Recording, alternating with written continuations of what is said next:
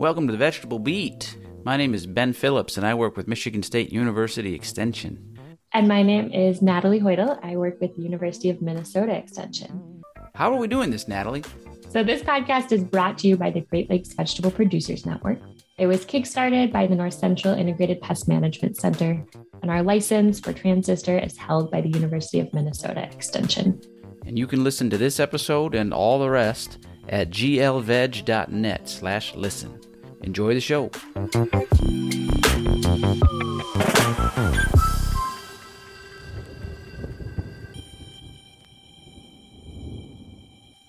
Hi, Ben. Hey, Natalie. How are you doing today? I'm doing real good. Hey. How about you? Yeah, I'm doing well. I'm excited to share this next episode.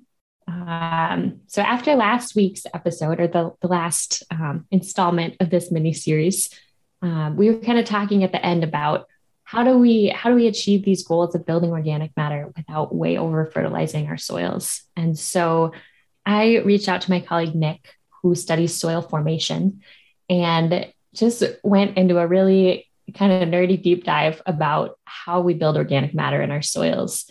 Um, the different ways to do that, the different time scales at which that happens. Um, so I'm excited to share it with you.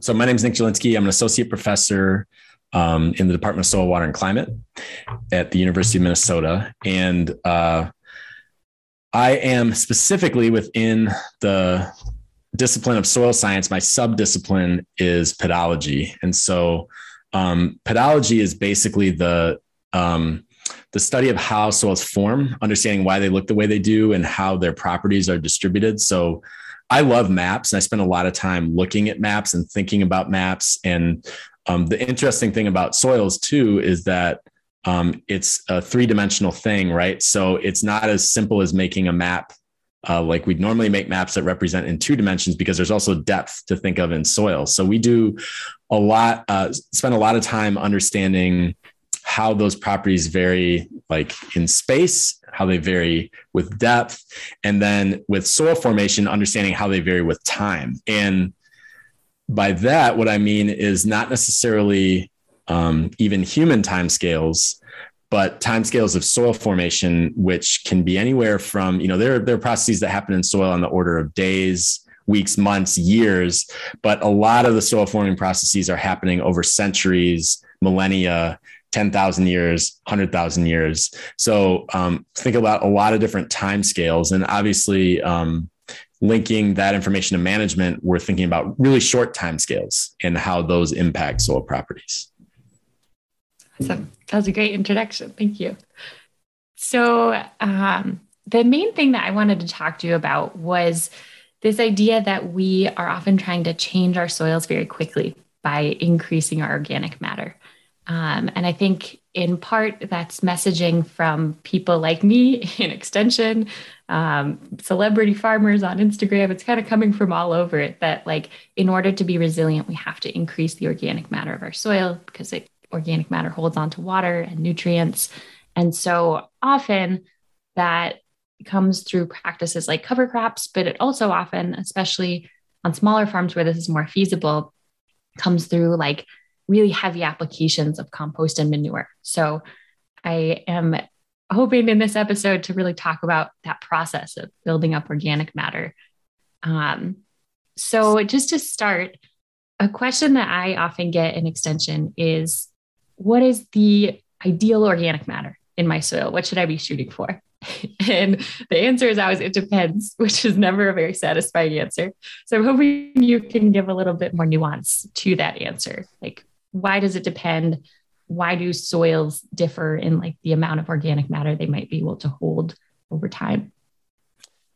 Uh, you have probably picked the worst person to ask that question because this is what I love to talk about. So okay. uh, I've got a very, uh, I've got a lot of uh, depth to my answer. So bear with me if I go down a few rabbit holes here.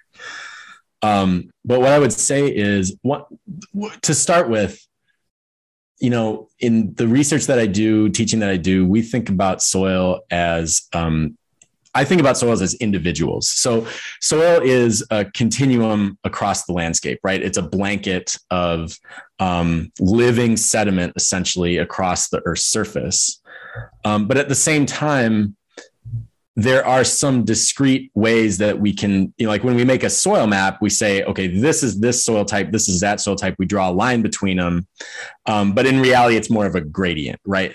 But there are definitely differences between soils at multiple scales. So at a field scale, you know, you've got um, individual bodies of soil that are going to behave differently based on the topography or you know the wetness whatever it is um, and then certainly as you get up to a county scale or a state scale or a continental scale there's a lot of different factors that come into play that have influenced um, how that soil has formed so I view every soil as sort of like an individual, and it's an individual and a gradient, just like humans are individuals and gradients. You know, we're more like our immediate family members, and then we're a little bit less like our distant family members, and then, right, and then the human family going all the way back, tracing our ancestors all the way back to some common ancestors. So, soils, you know, are going to be more similar um, the closer they are together and the more they share common factors. So when it comes to organic matter in soils, if we just think about like natural processes that have contributed organic matter to soil, um, there is a huge variation, right? So one one thing maybe that's similar to to the question that you said you get quite a bit is that um, a lot of times people ask me like, um, you know, how high should organic matter be in a soil? And I'm like, well, every soil is unique, so um, there's not a should there, right? Soils are what they are, just as humans are what they are, right? It's like asking, like, how tall should somebody be, mm-hmm. right? It depends on the person. They are what they are. So soils are the same way. So I think one of the things that we can do to sort of escape this trap is to say, let's stop saying how much should a soil have and let's think about instead let's understand a soil as an individual and how it got to be the way that it was and it, its specific properties. So if we think about organic matter there's basically um, a few main factors that have uh, led to the amount of organic matter that was in that soil that formed naturally prior to human influence. So, especially in the United States, we sort of have a bit uh, more of a benchmark on this than we do maybe in Europe or in Southeast Asia or in Africa or in the Middle East, where we've got agricultural soils that have been used for millennia that you really can't separate out the human influence. It's harder to separate out the human influence from the natural influence. In the United States, because we do have such a recent um, land use, land cover change post European settlement, we can actually see the widespread impacts of agriculture on sort of overprinted on the natural variability in soils. So, um, so if we think about just like natural soil formation in the absence of humans, um, the main things that influence the amount of organic matter that goes into a soil are the climate. So, how um, warm or cold the climate is, or wet or dry the climate is. That's a main, that's a huge um, impact. Um, the other impact is sort of related to the particle size of the soil. So, if it's a sandy soil or a clay soil, um, that actually really matters. Mm-hmm. And the third, I would say, more minor impact is the the type of um, the type of organic matter that's going into the soil. Some organic matter is decomposed more quickly, others is decomposed more slowly, and so that matters a little bit. I would say if we're looking at our range of soils and understanding how certain soils became what they are, um, the the main factors are going to be um, climate, primarily and then texture secondarily. Um, and so climate is important because the way that I view soil carbon is it's it is a bank, right? It's not just what goes in, it's a two-way street. So there's carbon that goes in, and I should say also I'm using the terms organic matter and carbon um, interchangeably here. Organic matter is about half carbon. So that's why I use them interchangeably. So, you know, if, if you have a soil that's about 6% organic matter, it's probably approximately 3% carbon, you know, so there's approximately, right? So I'm going to use them interchangeably. It's the same thing. Anyway, it's driven by organic materials being contributed to the soil.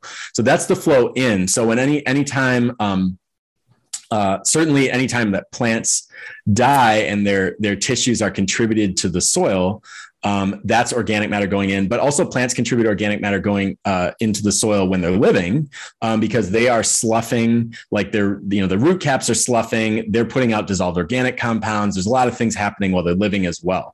So it's both plants living and dying that are contributing that organic matter to the soil. But um, those dead plant tissues are the really the the big stock of organic matter and carbon that's going to end up uh, building soil organic matter. So um, depending on the climate that you have, that stock of essentially um, my, microbial food goes away quicker or slower. So in a cold environment, um, you know, and the other the other analogy is just to think about how we preserve food in our lives, right? So if I make dinner um, and I put it in the freezer, it's going to last for a long time.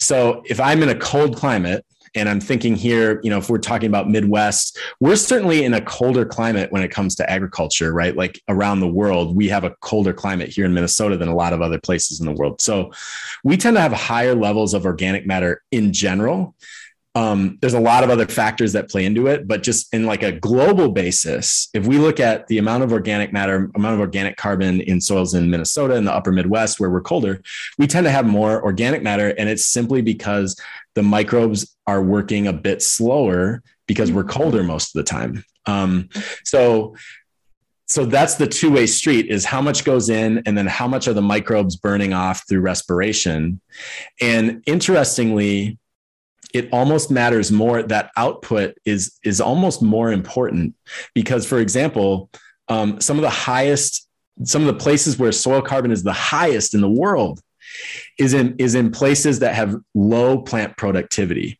So um, the arctic for example the arctic tundra there's a lot of carbon locked up in the Arctic tundra. So you're talking about short tundra plants that grow for three months out of the year.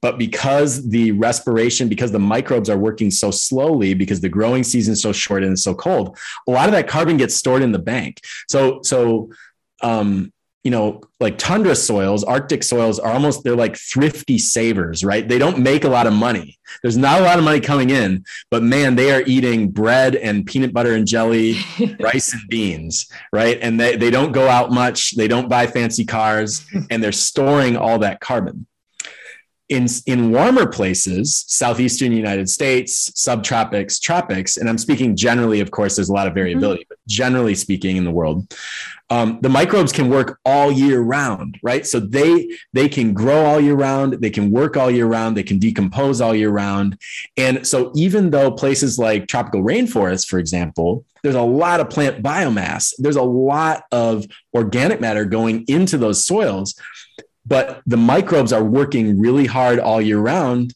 to decompose that organic matter. So in the end, there's not as much stored in the bank. So those warmer, moister soils are are like um, they're like big spenders, right? They make a million dollars, but they spend you know nine hundred and ninety nine thousand of that million dollars, and so there's not a lot left in the bank.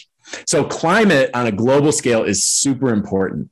On a local scale, climate's also important, um, sort of in the microclimate sense. So if you're looking at a field, for example, the lower parts of the field where it's wetter are going to have more uh, organic matter than the higher parts of the field where it's drier. That's also a climate effect, but it's not usually related to temperature at the field scale. It's actually related to soil wetness. So it's the same principle there, but instead of microbes working faster or slower based on the temperature, that's an oxygen thing. So wherever the soil is wetter, you're going to have less oxygen available in the soil. And that means that microbes are going to work slower. They're still working, but they're working much slower because the soil's anaerobic. So, so climate is sort of this like broad annual average temperature thing on a global scale and then at local scales it's really a wetness thing. And so all, all else being equal colder wetter soils are going to have more organic matter than warmer drier soils. Um, and a lot of that is due to that out the out path from the soil which is the mic- microbes and how hard they're working. So in a natural sense i mean we have so much variability in carbon and organic matter in soil because we've got like you know we can find soils where the natural soil organic matter content might be half a percent in in the top right? Or we have soils where the natural soil organic matter content might be 90% like in a peat bog in northern minnesota right? So that, that and so again to the point it's hard to ask that question what is the ideal amount of organic matter? How much organic matter should my soil have? Because soils are individuals and we have this huge range and there's nothing wrong in a natural sense. There's nothing wrong with a soil that has half a percent organic matter that's developed naturally or not or soil that has 90% of organic matter that's developed naturally they're just different. They've just developed under different situations. So that's sort of like when i think about management impacts on soil i think about first like what are the bones what is the the natural state of that soil and how has management overlain on top of that? I think that helps us think about our expectations about sh- how much organic matter should there be or how fast can you push organic matter up? Because there might be really different situations that that people are working with. Sorry i told you a lot of rabbit holes. No that was perfect. Thank you. Um, okay i have three follow-up questions based on your three factors. Um, so so the first factor is like just the climate and your, the place where you live. Um, so i'm curious some people talk about like at least in the US like pre-colonization soil organic matter levels as being kind of this benchmark. Um, and of course those soils were managed before Europeans came here um, but managed differently. And so does that feel like a, a valuable number to you or is that just like it if they were managed differently it's a different type of ecosystem so so maybe that's not a perfect goal what are your thoughts on that? Um, I yeah, I mean, yeah. So you made a lot of really good points there. I do think that it is useful in the sense that we don't really have any other benchmarks, and we know that, um, you know, certainly there were places um, where there was a lot of agricultural activity happening pre-colonization right? And so so we so humans have been modifying soils in the united states and in north america for millennia. Um, but the scale at which we modify soils now is very different, right? Like we a lot of there we have a lot of land in agricultural production with very intensive management and inputs. And although that has happened for a long time, um, the scale at which ha- it is happening now is much different. So we don't really have any other benchmarks besides that pre-colonization, pre-settlement soil organic carbon. And, and that's why trying to estimate that. And there's a lot of research, you know, that's gone into trying to look at, you know, what what would might that have been? How has it changed? And understanding that gives us one really valuable benchmark for understanding how soils may have changed um, since that time, right? Mm-hmm. One way or another. And I would say that we don't really have any other benchmarks to lean on. So I would say that that's probably the most important one. Okay. Is that a realistic goal though? Like say one landscape was like a prairie ecosystem and now it's a farm. like, you know, I think that's that interesting.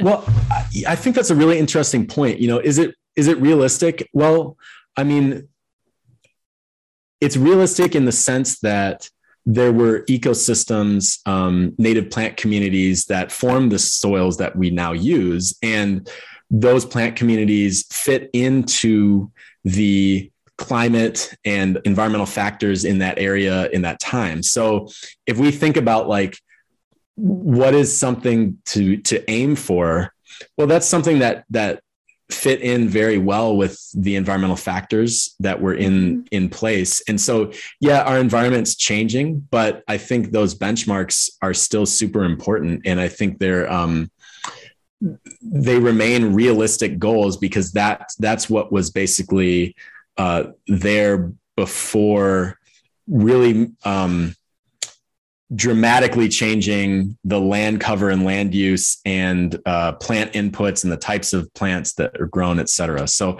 yeah, I, I, I guess, sorry to boil down my comments. I do think those pre-settlement, pre-colonization benchmarks are important. Um, and like I said, part of it's just because they're, the, they're what we have. Um, but the other part is that I, I do think they're realistic for that place and time and they remain relevant, certainly.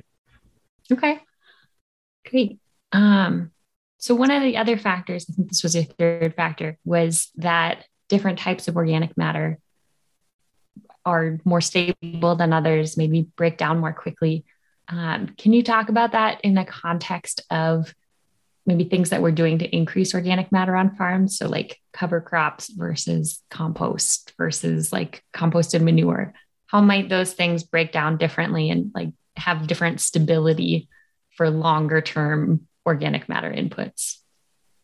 Yeah. Um, yeah. Well, so from a natural sense, um, if I can, you know, think about things that are really different, have really different time frames in terms of how long they're going to remain in the soil, just in terms of what they are, the identity of these organic molecules. Um, you know, on the one end of the spectrum, you've got things like lignin and cellulose, which are these complex polymers.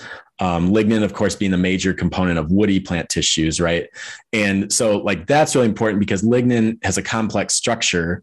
And um, there's a lot of microorganisms that can't really break lignin down. And so there are some microorganisms that are really good at it, like the white rot and brown rot fungi. There's other types of fungi that are really good at it. Um, but then there's there's a lot of microorganisms that are not good at that at all, right? And so for that reason, a, a complex um, molecule like that it can be broken down it can be decomposed but it's going to take a bit longer just because you don't have um, maybe the same group's abundance of microbes that are going to be able to start acting on it right away. If you contrast that with um, a simpler organic molecule that maybe ha- has a, a, a, lower carbon to nitrogen ratio, and by that I mean um, has a, a relatively high amount of nitrogen. So um, organic matter always has a lot more carbon than it does nitrogen, and microbes are always fighting for that nitrogen. So if there's not enough nitrogen in the organic matter that they're breaking down, they're going to pull nitrogen from the soil. They're actually going to take nitrogen from the plant available pool in the soil and pull it into their biomass. Um, if there's plenty of nitrogen in the organic matter they're breaking down, then they're actually going to release nitrogen into the soil because there's enough for them to pull in. And then as the, the organic molecule breaks down, that nitrogen gets released in the soil, the excess gets released in the soil. So if we think of something with a, a low carbon to nitrogen ratio, meaning it has a lot of nitrogen, relatively speaking, and enough for microbes.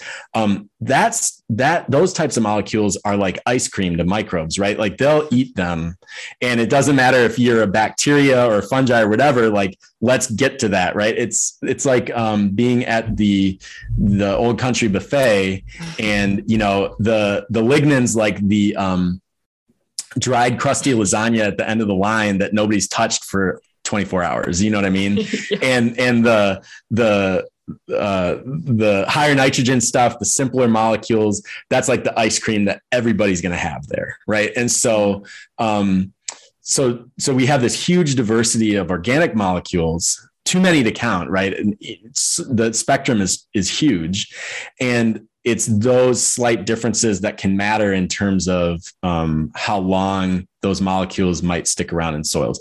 With our modern understanding you know we used to think that there were some some of those molecules that like mm, maybe they never really decompose. Like there's old uh, there's some concepts of um, really large complex molecules that are in soils that that are really really difficult to decompose. I think most of the research now has shown that you know most of the organic molecules in soils are able to be decomposed. It's just a question of how much time it's going to take. So now, if we think about those sort of, um, you know, uh, inputs that we might find under natural ecosystems. So, you know, if you've got uh, a forest and mostly woody inputs compared to, you know, a grassland where you might have uh, fine root systems growing all throughout the year. A lot of those fine roots are turning over and dying and sloughing off and things like that. So you have this range of um, molecules that are being put in the soils. From a management sense, um, I think we can sort of sort of look at it in the same way, right? So things that um, have, relatively speaking, more nitrogen, meaning a lower carbon to nitrogen ratio, that stuff's going to break down faster um, than stuff that has a higher carbon to nitrogen ratio or or less nitrogen, relatively speaking, um, that's going to stick around longer. And you know, one way to think about this would be um, uh, if you know, I'm sure folks have added like wood chips to a garden or something like that, right? And you can see those wood chips for years going on to the future.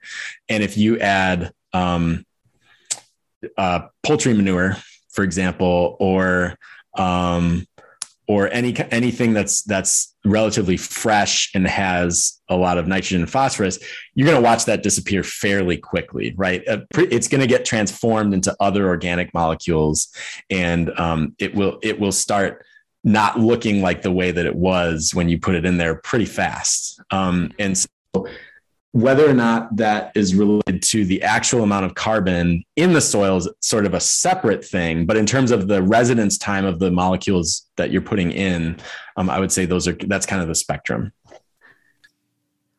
Okay, so I'm going to give you a scenario.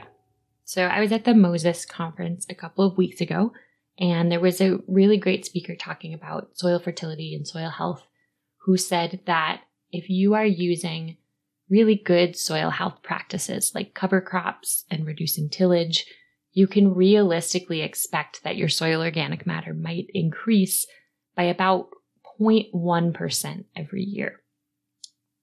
A lot of vegetable farmers have increased their soil organic matter by like 2 3% over just a couple of years by using heavy compost inputs. And so I'm curious to hear from you what would be the functional difference in soil or in like the longevity of the organic matter in a situation where someone has primarily used cover crops over time to increase their organic matter slowly versus someone who has increased their organic matter in their soil relatively quickly using heavy compost additions.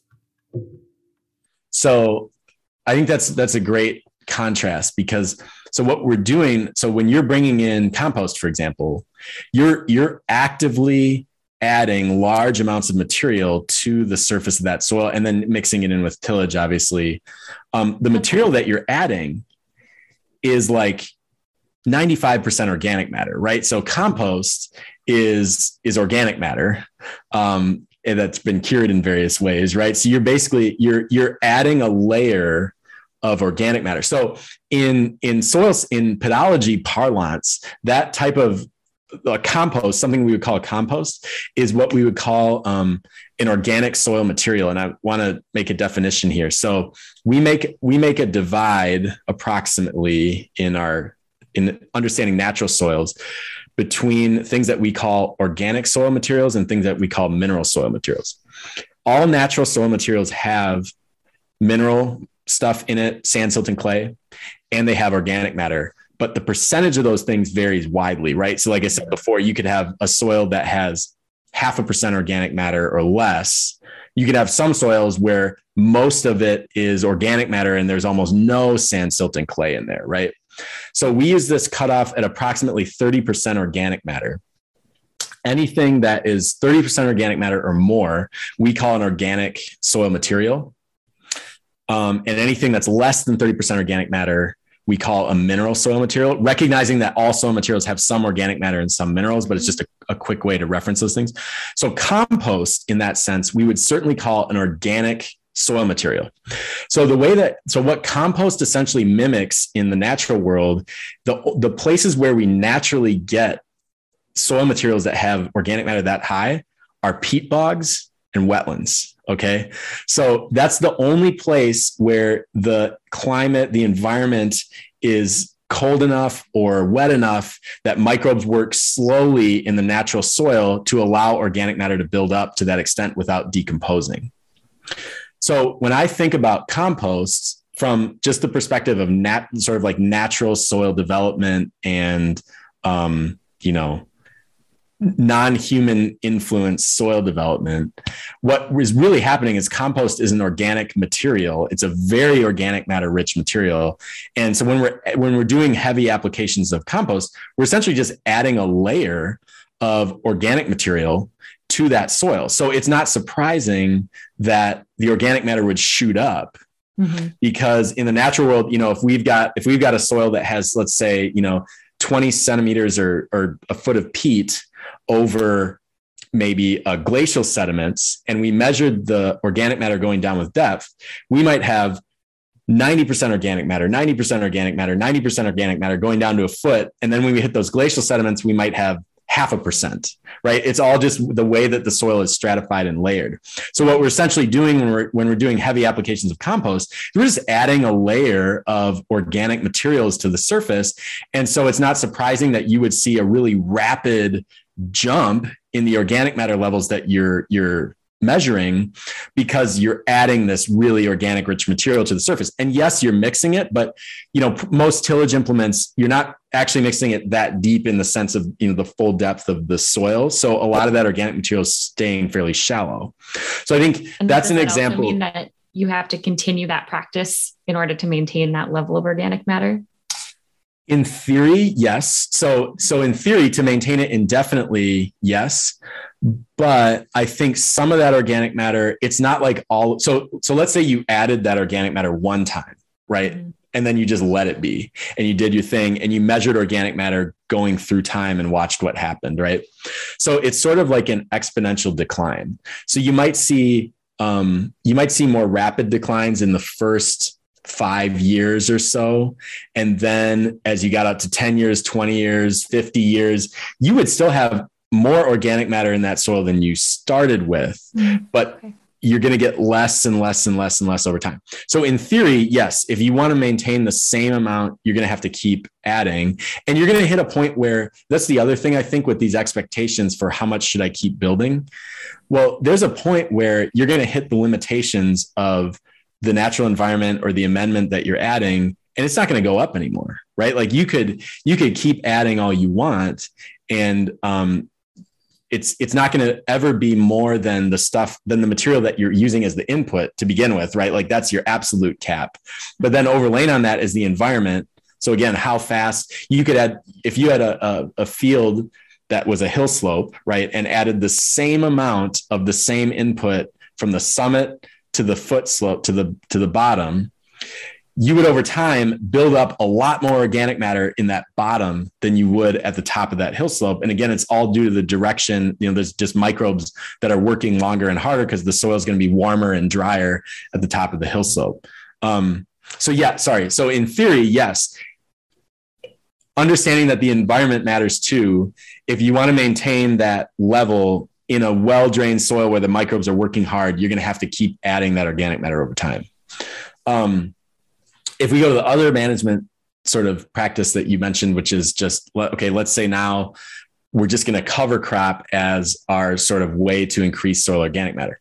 So there, I think, you know, the speaker that you mentioned that MOSES, I think that to me sounds just from a like a the world of soil sense you know setting a goal of 0.1% per year I mean, that seems pretty realistic. Um, I think, you know, to set expectations higher than that for not bringing in massive inputs of organic matter because you got to think like cover crops is not the same as compost in that cover crops you're you're you've got a living plant that is adding organic matter to the soil, um, but it has a wide range of, of molecules in it that those plant materials are going to start being decomposed. Compost is also cured. And so it's already been through this process of microbial decomposition from the raw material. And so that's going to decompose slower than your cover crops, which are going to have this higher nitrogen, uh, a carbon nitrogen, oh, sorry, lower carbon nitrogen ratio, higher relative amount of nitrogen, they're going to be yummier, right? So, so those those cover crop residues are going to be a bit yummier than maybe the cured compost, um, and so I wouldn't be surprised if the the um, amount of time it took for those things to break down would be different. And also, you're not adding in the example of the cover crop, you're not adding like a layer of organic materials right? You just got growing things that are that are eventually going to be incorporated into the soil. So your time to increase the organic matter is going to be much higher for that reason. Um, and you're going to your question of like is it more sustainable in the long term? Um, boy that's beyond I, I don't want to speculate on that. I would ask somebody that does that kind of research. But but i do think just in terms of thinking about the rates of increase yeah i mean that makes a lot of sense to me. I think um, sometimes I think maybe we expect too much out of a soil um, because remember, it's not just the management. If there's one thing that I always try to get through to folks because I'm I look at soils from the other way, right? Like I look at the natural soil and then try to understand how the management is overlain on that. But I think we have a tendency, especially in agriculture, to think our management is the thing, right? Like what we do in management is what makes the soil. And yes, management has a huge impact on the soil, but you also have a soil that's an individual or a set of soils in your field that are individuals that are their own entities that are what they are. And you're sort of interacting with them. But what you're doing just in terms of management is not what makes that soil. There's a lot of other things that are happening there. Um, and that, again, at a field scale, you could have widely different soils that are going to react in different ways to the same management. And that's where I think the expectations can get off track because people are maybe expecting that um, be just because it's the same field, it should behave in the same, you know, all the parts of it should behave in the same way. And that may not necessarily be true. Yeah. Yeah. That's a great point. Um, I, so I, I think that's a good segue into this last question. Um, so I think often we are using organic matter as like the measure of whether our soil is healthy or not. Um, and I know we've had these conversations about, like I'm always thinking more about the chemical properties of soil and organic matter, and you're you've kind of framed soil health as broader than that, looking at things like bulk density and other physical soil characteristics. Um, so I was curious just to see if you had any other metrics that people could be thinking about as they're looking at the health of their soil over time. Um, beyond just using organic matter as like the primary proxy for soil health? Yeah. Oh, for sure. I think that's a really good question. And um, I agree. I think our focus has been, and for good reason, right? There's a good reason that we're focusing on organic matter. I think, sorry, I'm going to go down another rabbit hole here. okay. You can edit me out if you want to. Um, I, I think that the, the reason that organic carbon, organic matter is so central is because carbon into soil is energy into soil. So or, organic carbon is a store of energy, you know, just the same way that we go to the grocery store and buy food and eat that, right? Like organic matter in soil is food for microbes. And so organic matter in soil is what drives the terrestrial food web. And the crazy thing about organic matter in soil is that where the energy comes from, that organic matter, the carbon actually originally was carbon dioxide in the atmosphere, right? So plants took that carbon in, carbon dioxide from the atmosphere, and they used with their photoreceptors and their amazing photosynthetic systems, they used high energy uh, uh, particles that are flying from the sun 93 million miles to the earth. And that energy from those particles from the sun is what ends up embodied in the soil organic matter. Like it's just crazy, right? So, organic matter going into soil is solar energy stored going into soil. And so, the reason the focus is so heavy on organic matter and carbon as the main thing we think about in soil health is because it is true that organic matter, organic carbon is the central store of energy in a soil, and it's what going to be what drives the soil food web. So, generally speaking, if you've got more organic matter, more carbon, you've got um, higher microbial biomass. You've got um, a faster functioning of, you know, um, some things. You've got maybe more nutrients and things like that. So we focus on that, and there's a reason we do. But I think also to your point, sometimes it can be to a detriment because we don't think about the whole soil system. Soil is more than just the amount of organic carbon in it. You know, we've got inorganic uh, materials in soil. We've got sand, silt, and clay. We've got a lot of nutrients that are inorganic. Um, we've got uh, a structure to soil. We've got an architecture. We have pore space and aggregates, right? And all those things together influence the function of a soil. So there's a really great analogy, and I'm going to forget the. Um, I'm going to. I don't want to misattribute the quote, so I'm going to forget who said this, but this is not my quote. Um, but but it's that essentially when we, uh, you know, like the way that we measure carbon, a lot of times other nutrients in soil. Um, the way that we measure those is we take a soil sample, we dry it, we grind it, and we put it in a furnace and burn off the amount of carbon and organic matter, right? So we get like a, a an amount of something that was in there. Um, that's like trying to understand how a house functioned. If you didn't know how a house functioned and you were trying to figure it out, that's like saying, okay, let's uh, let's wreck the house grind it all up, and and measure how much uh, I don't know, you know, of something was in there, right? We missed the whole function of it. So, mm-hmm. carbon and organic matter isn't certainly the most important indicator of soil function. I, I, don't want to say that it's not. It is certainly, and there's a reason that it's central. And more carbon, more organic matter, generally speaking, is going to be uh, associated with higher capacity for functioning in that soil. But it's not the only thing because soils are a whole system that has a physical, chemical, biological components to it. And so if we think about the other things that might be really important besides just understanding carbon, um, I think a lot about soil architecture. So uh, soil structure, aggregation, super important because that's related to how susceptible a soil is to erosion. It's related to aeration. Um, how well oxygen can get down to the roots, how quickly is water going to drain.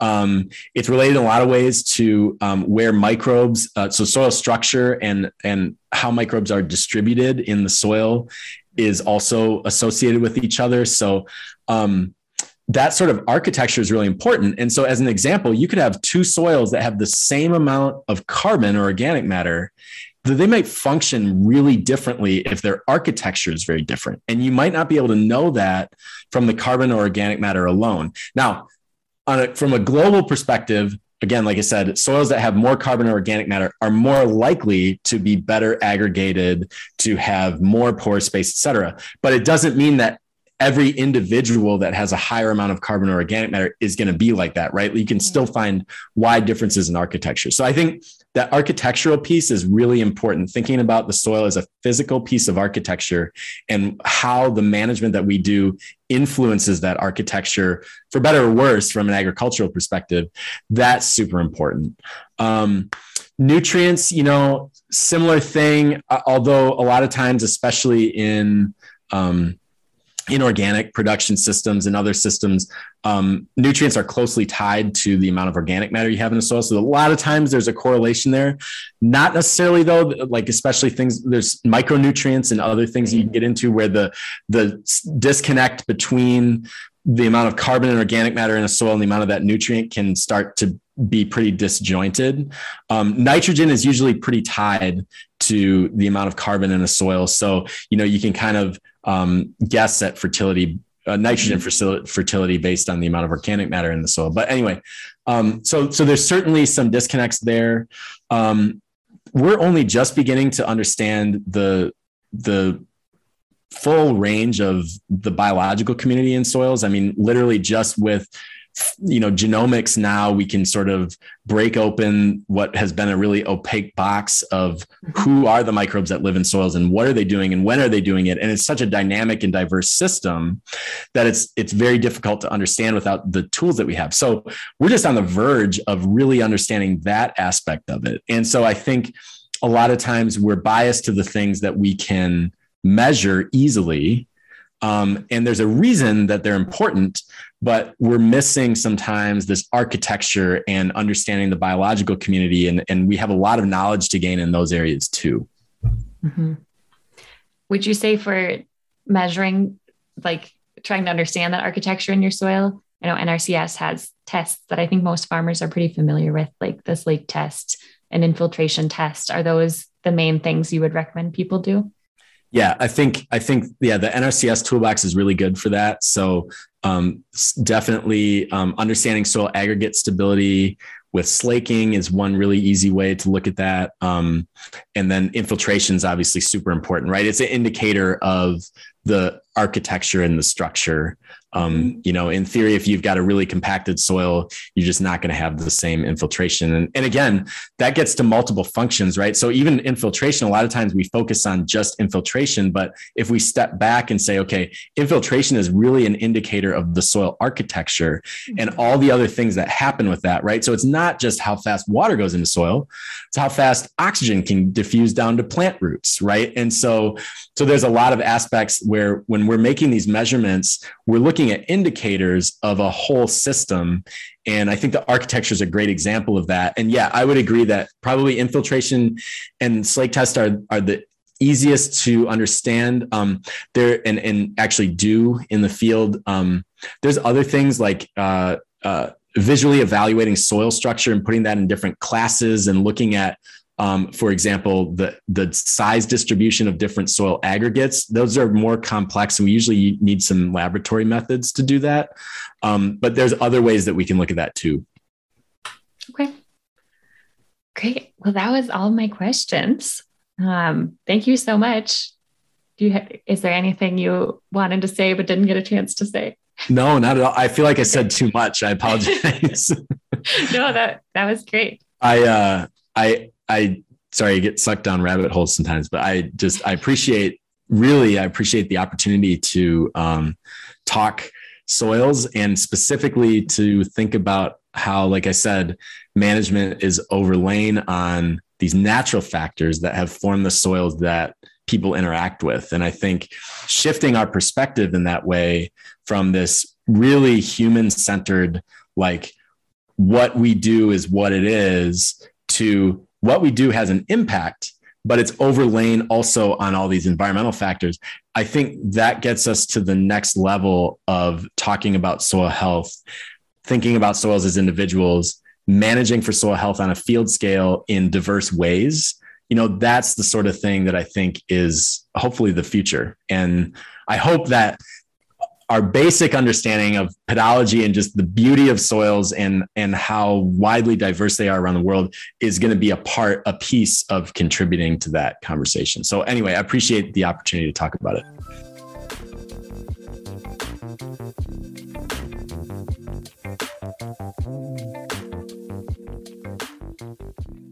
All right natalie that was a great interview. I took two pages of notes on it. Uh, we don't have to go through it all but man, so Nic is a Nic's got away with words, doesn't he? He does, yes. Nic has got like TED talks about soil. He's a he's a well practiced um, soil enthusiast. One thing I was thinking about was how uh, lignin. He he talked about how basically the two things that make organic matter uh, is, is lignin, which is mm-hmm. a woody material, and cellulose, which is another carbon rich you know molecule coming from more of the uh, herbaceous plants and also yeah. like I was thinking like, well, what about manure? But what is manure other than just like masticated, it's broken down? It's just yeah, it's just like pre-chewed. it's still cellulose and lignin. Yeah. But um, it got me thinking. I remember um, out on the muck in Imlay City here in Michigan. I was talking to some growers out there, and they said every couple of years they'll be doing some tillage, and they'll basically uncover a piece of a large tree just that's just been oh, there wow. since this was cool. like a, a floodplain mm-hmm. for centuries and how the lignin is still there and it was in this uh, you know until it was drained it was a highly anaerobic saturated environment which as nic pointed out slows down the microbial activity cre- that creates organic matter but like preserves it in a way and so that lignin was basically preserved, sort of like um, yeah. a, like a bog person in Scotland or something. Yep. yeah, that is. We don't really have muck soils in Minnesota, at least that are used oh, for agriculture. So that's okay. like not something that most of us are familiar with. But like in Michigan, you know, parts of Ontario, you are probably all very, very familiar with. Like it's a really yeah, bizarre some place. of those concepts of how organic matter is stored because you see yeah. it so clearly in the fields that you're working in. Yeah, you when you go through a, a, wetland that's still a functioning wetland, you don't even think about what the soil is really like if it didn't have all the plants that it has and it wasn't yeah. drained, or, or, if it was drained. Uh, and then when it's drained, it's like it's just just pitch black soil that is super light and fluffy and blows away. Yeah, uh, it feels like you're walking on the moon almost, like a black moon. It's really weird hmm. stuff. Um, and it's always going away, which is the unfortunate part. Yeah. So it's just always blowing away. It's getting burned up by microbial activity. It's just always going lower, lower, lower, lower. So, yeah. as you and Nic talked about, organic matter, like recontribution, is on the minds of these muck growers all the time, and cover crops are being employed yeah. to try to try to get some of the organic matter back. Mm-hmm. So uh, another takeaway I had from Nic that I thought was interesting, and I w- I'd like to hear if you got this too, was he like really impressed upon me how how how different soils will take to management practices differently. And so the, Yeah. to, to use just the very basic metric of organic matter as some kind of um, like like badge of honor across different soil types isn't isn't probably as useful as we all think it is. Yeah, there was one thing, it was a really brief thing that he said about how we maybe expect too much of our soils. Mm, And that really stuck with me because I think often, because I'm in a lot of conversations about climate resilience and working with farmers who are like developing plans for their farms to be more resilient to climate change. And building soil organic matter is almost always in the top three priorities. And so Hmm. there's this idea that like we have to build organic matter because it's going to store nutrients, it's going to store water, it's going to allow us to better withstand bigger storms. And I think that idea that like that's a lot of pressure to put on your soil mhm. is is interesting to me that like there are so many other things we can be doing on our farms to to do those things like planting rows of perennials to absorb some of that water and you know other other kind of big picture strategies like that but Yeah. we put so much pressure on our soil to like do all of that work for us sometimes without maybe thinking of broader kind of like taking an ecology perspective and thinking Mm. of like landscape level ways to Mhm. be resilient. So that's, I know that's not exactly what we talked about, but that's something I've been thinking about following this interview. Yeah, yeah. Nic mentioned how architecture of the soil and soil particle size has Yeah. uh has an incredible impact um, on on what you can do in a soil, and not just what you can do, but how you can grow in different ways. And or and if you if you're essentially you're trying to take a soil that's super sandy and make it uh, a loam, or if you're taking a, a heavy clay soil and make it a loam, I mean, you're never gonna get there. And I see a Mhm. lot of growers who are new or they've they've just gotten some land and uh, they'll be a lot of Facebook groups that I'm a part of. There's there's always some kind of preamble before asking for advice where it's like, got this property, the soil is terrible and we're improving it. I'm like, I mean, sure, you're improved. I'm sure you, you can improve it, right? But if you think that you have to wait until it's improved to start, Mm, yeah. I don't think you're going to see the benefits that you're hoping Yeah. because the soil is so oh my gosh it's like trying to turn the titanic or something versus a speedboat like you're just not going to get it to move into the direction you Yeah. want so quickly Right. In the last episode, we talked about like the, the Instagram farmers and the, like these kind of Mhm. beautiful farms where they have like you know really fluffy perfect beds and yeah rather than feeling like everyone should be getting to that point and like setting that as the standard just better understanding the soil where you're at and like how you can work with that soil. Seems like a maybe more balanced approach. Yeah i mean and that's a quote that i've always resonated with. I don't know who who said it but it's style is defined by limitations. Hmm. like you're just going to have to develop a style that's going to work with the limits that you have. You can only go so far to copy some other system and paste it right onto the land that you have. It's just right. it's so the earth is uh it takes forever to get to the things that you have that you can observe in your lifetime. And to Yeah. change them in your lifetime is um it could be an exercise in futility to Yeah. think too grandly about what you can change but and it's still worth it. Like if it, i don't mean to like you know to hate on those farms too much. No i'm not i think I'm it's still a really worthy goal to like yeah. you know, be using cover crops as much as you can, be like, be working towards that organic matter. But Mhm. yeah, to have more realistic expectations and think a little more broadly than just that number. yeah yeah i don't want to discourage some i don't want to make people think oh it's hopeless so i'll just till all the time i don't think that's the answer either Yep. i don't think that's the answer either Right. Well, this was a great this was a great set of talks you had here. I, I really enjoyed watching you go from the first episode, just thinking about what's up these hoop houses, uh, and that and then following those leads and those questions with with more people who knew different things and hitting it from all these different angles. Yeah, It's it was really- fun to really have the the platform and like the the excuse, I guess, to really explore and take a deep dive. So yes, it's an interesting format that allows us this kind of leeway and and um, creative uh, time to to yeah. kind of get into things. Definitely. All right. Well, thanks, right. Natalie. Yeah. That concludes this episode of the Vegetable Beat. If you'd like to check out all of our past episodes, head on over to glveg.net slash listen. Bye.